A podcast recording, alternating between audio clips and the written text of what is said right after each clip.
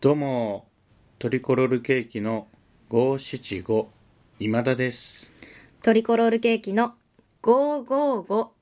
高澤です今日はこれをやりたいと思います。シリーズ現代川柳の旅路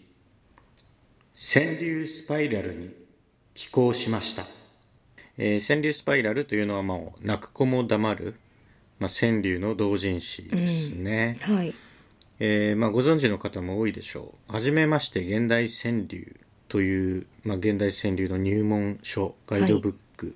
こちらの編著者を務めた小池正弘さんが発行人を務められている同人誌ですね。川柳スパイラル。ありがたい話で、なんていうかこう、感慨深いですね、僕にとっては。うん思い起こせばですね私が現代川柳を始めた日っていうものがありましてこれが2022年の8月6日だったかなとこの「川柳スパイラル」っていう同人誌の5周年を記念した集いっていうのがあったんです。はいはい、これは王子駅のそばのね北トピアっていうところでうんそこに行ってでこれ区会もイベント内であったんですけどその区会に参加したことをもって私現代川柳を始めたというようにしております、はいでまあそれが2022年の8月のことだったんですでまあその後このラジオポトフでもまあいろいろ高澤さんも巻き込んで現代川柳のお話なども飽き飽きするほどそうですね聞く方にしてみればね飽き飽きするほどしておりますシリーズ現代川柳の旅路もねなんて続いてますそうなねんです。はい、まあ、それも小池正弘さんが、えー、初めまして現代川柳だったりとか、まあ、そういう現代川柳の活動をこう発信されているからなんですね。うんまあ、僕の場合そのちょっと前に呉田真奈さんの文章との出会いっていうのもありましたと。で2022年8月に、まあ、川柳スパイラルっていうのがあるんだと知りまして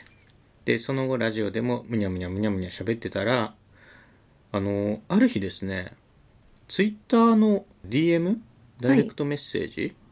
に一通のメッセージが届きましてこれは小池正弘さんからだったんですああそうなんですね直接でびっくりしますよ、まあ、小池さんがツイッターにいらっしゃるっていうのはもちろん知ってましたよ、はいフォローもしてましたでもえなんだろうともちろん最初にメッセージをいいただいた時に最初に思ったのはやべ と特に悪いことをした記憶はなかったんですけどなんかバレたとはいでそのメッセージを開いて読んでみたら「えー川柳スパイラル」の17号に原稿書かないかとはいいうお話だったんですよ。はいまあ特にテーマはこれっていうのはなくて、まあ、現代川柳について思うところを書いてみませんかと、うんうん、内容は何でもいいですよとラジオポトフをだから小池さんが聞いてしまってるっていう、しまってるって何ですうか、んバレてしまっているんです、はいうん、で書く内容は何でもいいんですけど、まあ、例えばあのラジオポーフの中で話されていたあの話ですとかって小池さんがそのメッセージの中に書かれてておおあもうダメだ と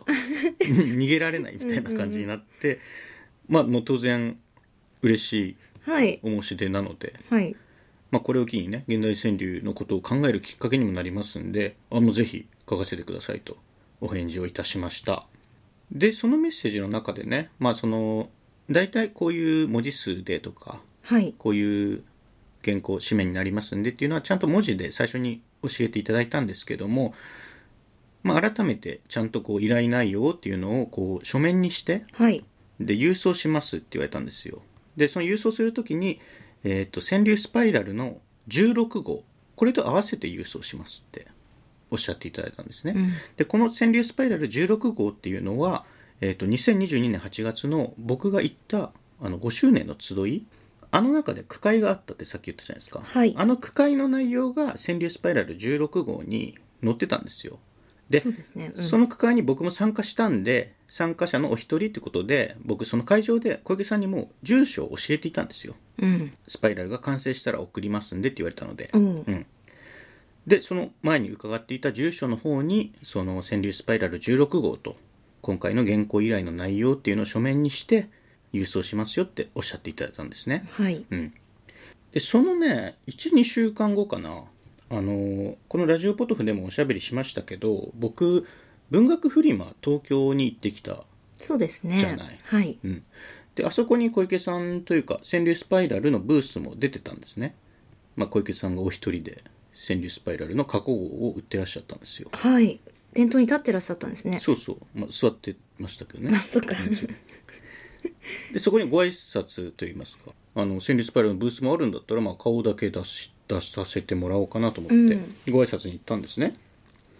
で小池さんいらっしゃって「ああのこの間メッセージありがとうございます今田です」とはい「あはい今田さん」ってあの関西弁なんでね、はいおっしゃってであのなんか茶封筒みたいな大きい A4 ぐらいのやつを出してきて、はい今日会えるかと思って」って言って封筒を渡してきたんですよはい僕にねはい行くって言ってないですよ僕あの文学フリマ別に小池さんにはいツイートとかしてますけど別に小池さんにメッセージとかで言ったわけじゃないのに、今日お会いできると思ってっつってその郵送する予定であったはずの「川柳スパイラル16号と」あの依頼書うんを手渡しでいただいたんうですよ、ん会えるかと思ってだよはいこれね少女漫画だったらなんかもう始まってるよね風が吹きました風ねが吹いてるとこだよね。うんでそれが、まあ、11月ぐらいでしたよ2022年の。はいでまあその後結構その締め切りまで間があったんで、はいまあ、ぼんやり何書こうかなみたいな考えていはしたんですけどもあの年末に僕帰省したんですね、うんうん実家に。でそこで結構時間がまとまって取れるんではいあの帰省先で原稿をざーっと書いちゃおうと思ったんですでその小池さんに直接いただいたその依頼依頼の紙を持って新幹線に乗ってね、で実家に帰ったんです、でバーガーキングが家のそばにできてたんですよはいであいちょうどいいじゃんとバーガーキングであの年始にね1月2日とかにバーガーキングに行ってそこでも原稿書こうとはいノートパソコンでね書こうと思って紙と一緒に紙とノートパソコンを持って行ったワんでッすパーはワッパーを頼んだりして、うんバーガーキングってあの、まあ、バーガーキングっていうかハンバーガー屋さんってさトレーみたいので渡されるじゃない、はいトレーの上にこうコーラとか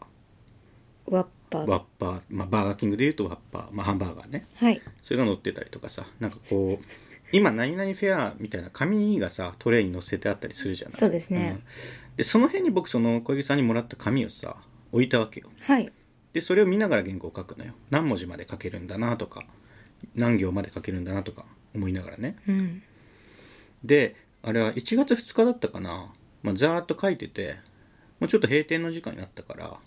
今日はこの辺にしとくかとはい一旦家に帰ろうかなと思ったのねはい次の日も僕することなかったんではいもう一回行ったのよバーガーキングにはいでカバンの中さうんあの紙を取り出そうとするじゃんはい依頼書をないんだよねああれってうん家に帰ったら家のどこにもないのよはいあれなんか依頼そそこに書いてあるのよ、はいな何文字までとか何行までとか書いてあるのよ、あの紙ないと困るからはい大切に持ってたはずなのにあれないなってうんこれどう考えても捨てたんだ よねバーガーキングあののトレーごとこそってそうそうあの滑らせて捨てますよそねうそうそうあまりに原稿に集中するあまり、うん散漫になってたんですよね、はいまあ手あの元が見えなかったんだそろううなそうでちょメッセージとかをひっくり返したらなんとか文字数はあったんですけどねはいでもう書き上がって 書き上がりましもうて提出し小池てさんに送りまして、はいでもあの印刷に回っているそうなので、はいえっと小池さんのツイッター読む限り、まあ、3月中には2023年の3月中には完成するへようでえすすごいで、まあ、何を書いたかですよねそうですね、うん、まあ詳しくは言いませんけども、まあ、エッセイというか、まあ、現代性について思うところですよね、うん簡単な感想みたいな、うん、タイトルだけ申し上げましょはい、う「すべてはリアクション」というタイトルで私、はい寄稿させていただきました聞いたことありますけどこの今田さんの口からリアクションの話を、これあのラジオポトフの134回うんにえー現代川柳の旅路アクションとリアクションという回があったんですよそうですねまあ、小池さんもこれを聞いて原稿の依頼をいただいた感じなので、うんまあじゃあそこはもうこの内容を書いてみようかなと思ってただこれ書くにあたってその回別に聞き直してないんではい聞き聞き直すとなんかもうそれしか書けなくなっちゃうような気がして確かになぞっちゃい、いそう、うんそうれそをうだから、はいもうここはもう自分の記憶というか、まあ、自分の考えだけでうん書いてみました「まあ、全てはリアクション」というタイトルで、なるほどなんかてっきりなんか突飛な小説かなんか書いたのかと思っいやていやましたそんなもう和を乱すようなことはしたくないので、はい、そうなんですね。あの那須小説えっとラジオポトフのネットプリントで発表されていた、うん那須小説めいた突飛な小説を書いたのかと思っていまやした。そういう自己満足みたいなことはもう避けてちゃん真摯に真摯にちゃんとねあのあんまりふざけもせずうん まあでも僕の書くことですから、はいまあそんなに溢れる教養っていうのはありますけども、そんなにこうかっこつけたりとかね、はい偉偉そうなことは書けませんでした、うんうんというかね何書いたかも忘れま したそうですか。はいあのえ楽しみだな読み返ししてもおりません、はいあの原稿送った後はあそうですかうん。もうこれは僕もあこんなこと書いてやがったかとうん、思いたいなというふうにうん、うん感じております。はいえー一応川柳スパイラル同人誌ですので、はいまあ、詳しく分かってないんですけどその参加の仕方に同人の方と会員の方っていううん2種類があるらしくて、うんうんまあ、通常現代川柳をこう作品を載せるわけですよね。そうですうねん。、それは同人の方も載せられるし会員の方も載せられるみたいなんですけど、まあ、僕別に同人でも会員でもないですしあの作品が載るわけでもないんですよ僕の書いた現代川柳が載るわけでもなくてはい単に寄稿、えー、と文章を寄せてるはいだけなんですねえっ、と川柳スパイラル17号笹桐さんもなんかあの句を載せてるみたいですよ佐々木さんは会員なんですか？佐々木さんも違うんじゃないかななんかゲストきゲスト作品みたいな感じだそうなんですね。ったと思いますへえ楽ししみだうな。ん、佐々木さんとはねこの僕が現代川柳を始めた日川柳スパイラル5周年の集いに行った日にも佐々木さんには直接会ってるんですよ、はうあ、ん、ちなみにその5周年の集いに僕が行った日のことはこれもラジオポトフで喋っておりまして、第117回「潜り込め現代川柳区会」という回で喋ってますね、はいまあざっとこんな感じかなはいなんかねえーっとまあえっあの初めまして現代川柳に作品が載ってる作家の皆さんとか、はい。まあ、たくさんこの現、えー川柳スパイラルには同人として参加されているんですよはい。会員の方もいられたり私たちがあのトークをした海馬満開合わせの主催であるうん海馬さんなんかは同人だったりするんですかね。同人ですね、まあ、うん湊圭吾さんはい。というお名前で何だったっけかなツイッターであのやり取りを海浦さんとした時にはい。 「川柳スパイラルへようこそ」って言われま したねはい うん海馬さんにもねいろいろ教えていただいてはい。という感じなんで本当にお邪魔しますっていう感じうんうんですね、これはどうやって手に入れるんですかというかんどうやって手に入れるんですか？だって本屋には並ばないんですよ本ね屋には並ばないんですこの同人誌流から通はしないようなので次の分振りとかにはブースはあそっ多かそっか分出るんですよねはい。 5月だっけ東京はあ、そうなんですね。じゃあうん結構近いな。近いし、多分まあ郵送でもこれ買えると思うんですよはい。ツイッターに小池さんいらっしゃるんでそっか。多分直接直接読みたいんですくださいっていうのが確実なんでしょうね、うんうんちなみに16号はあの私もチラ見をさせていただいてええ「川柳スパイラル5周年の集いの」あのいろんなトークされた句たちを読んだりしましたねうん見ましたうん、僕の珠玉の雲載ってますもんねそうでですね、ん、その川現代川柳を始めた日の初めて作った現代川柳たちがそうやって現川柳スパイラルに乗って記録されるのも結構感慨深いしまあそうねそそのの次に乗るのも感慨深いですね。高澤さんと現代川柳空会の真似事みたいなのはさこの5周年の集いに行く前にもやってたのよはい、でもその次のこう自分たち以外の外に向けて句を作ったっていう体験はうんこの日が初めてだったので、うん、はい、まあそれがねえーっとこうやって印刷物として形に残ってるっていうのは喜ばしいことですよね、はい高澤さんはだからもうなったらいいんじゃないですか同人にここで僕を追い抜いてもらえませんえなんでですか 楽しいかなと思って切磋琢磨感そうそうそううーんやっぱ僕はほらあのー自分で言うのもあれだけどはいインテリそうですねインテリ層じゃないちょっと階級的なものはわからないけどうんインテリだと思いますよ高澤さんなんてもうねあの体一つで私は間抜け、まあなんかポンコツじゃないあそっか、うんまあ同じと思いますけどそうだから僕はほらえっ、と論川柳論ああはいこの句を作る以外のところから攻めていく方がすごくやりやすいのよ、なるほどだから川柳スパイラル句じゃなくて、うんこういう気候っていう形で載せてもらえるっていうのはすごく自分でも居心地がいいんだよね、うんはいまだ現物読んでないですけどはい高澤さんはその句を作る方で乗ってくんない正面突破みたいなこそとうでそすうかあの同人とか会員になって、いやまああ作ることは、うんあの楽しいからやりますけどそのちょっと急に同人会員って言われてもちょっと二の足を踏んじゃうんですけど急って言ってもだってそれしかないじゃないそうかなまあだって東京だしさうん小池さんって大阪だと思うので、はいまあ、こういう区会的なものもやっぱ大阪の方がちょっと多いんだよね、うんこの川柳スパイラルに関しては、うんうんなので大阪にいればそうやってあの生の現場でだんだん研鑽を積んででうん同時になるっていうルートがあるのかもしれないけど、もう気にせずなっちゃってから考えればいいんじゃない同時にあちょっと考えてみます考える時間っているかないやーそんな急にはちょっとあんまり今のところ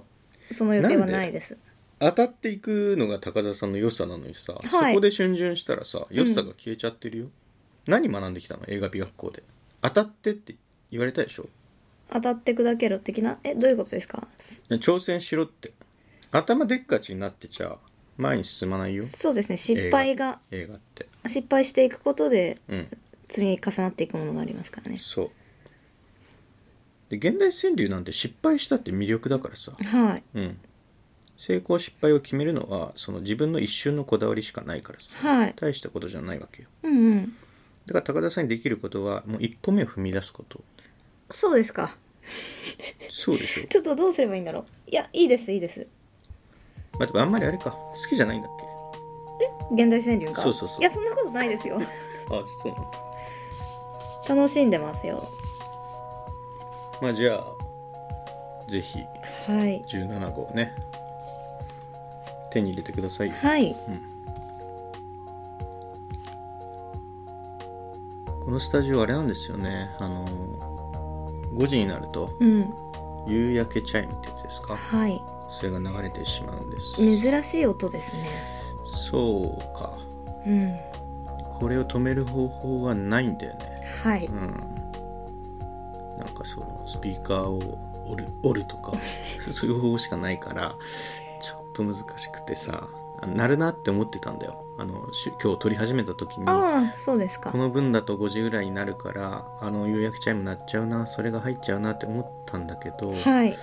なんともできなかったねまあいい雰囲気だから いいんじゃないですかいい雰囲気だなこれエンディング感があるかあらったはいじゃあそんな感じではいよかったら読んでみてくださ、はいい楽しみにしてます僕も楽しみにしてますはいありがとうございました。ありがとうございました。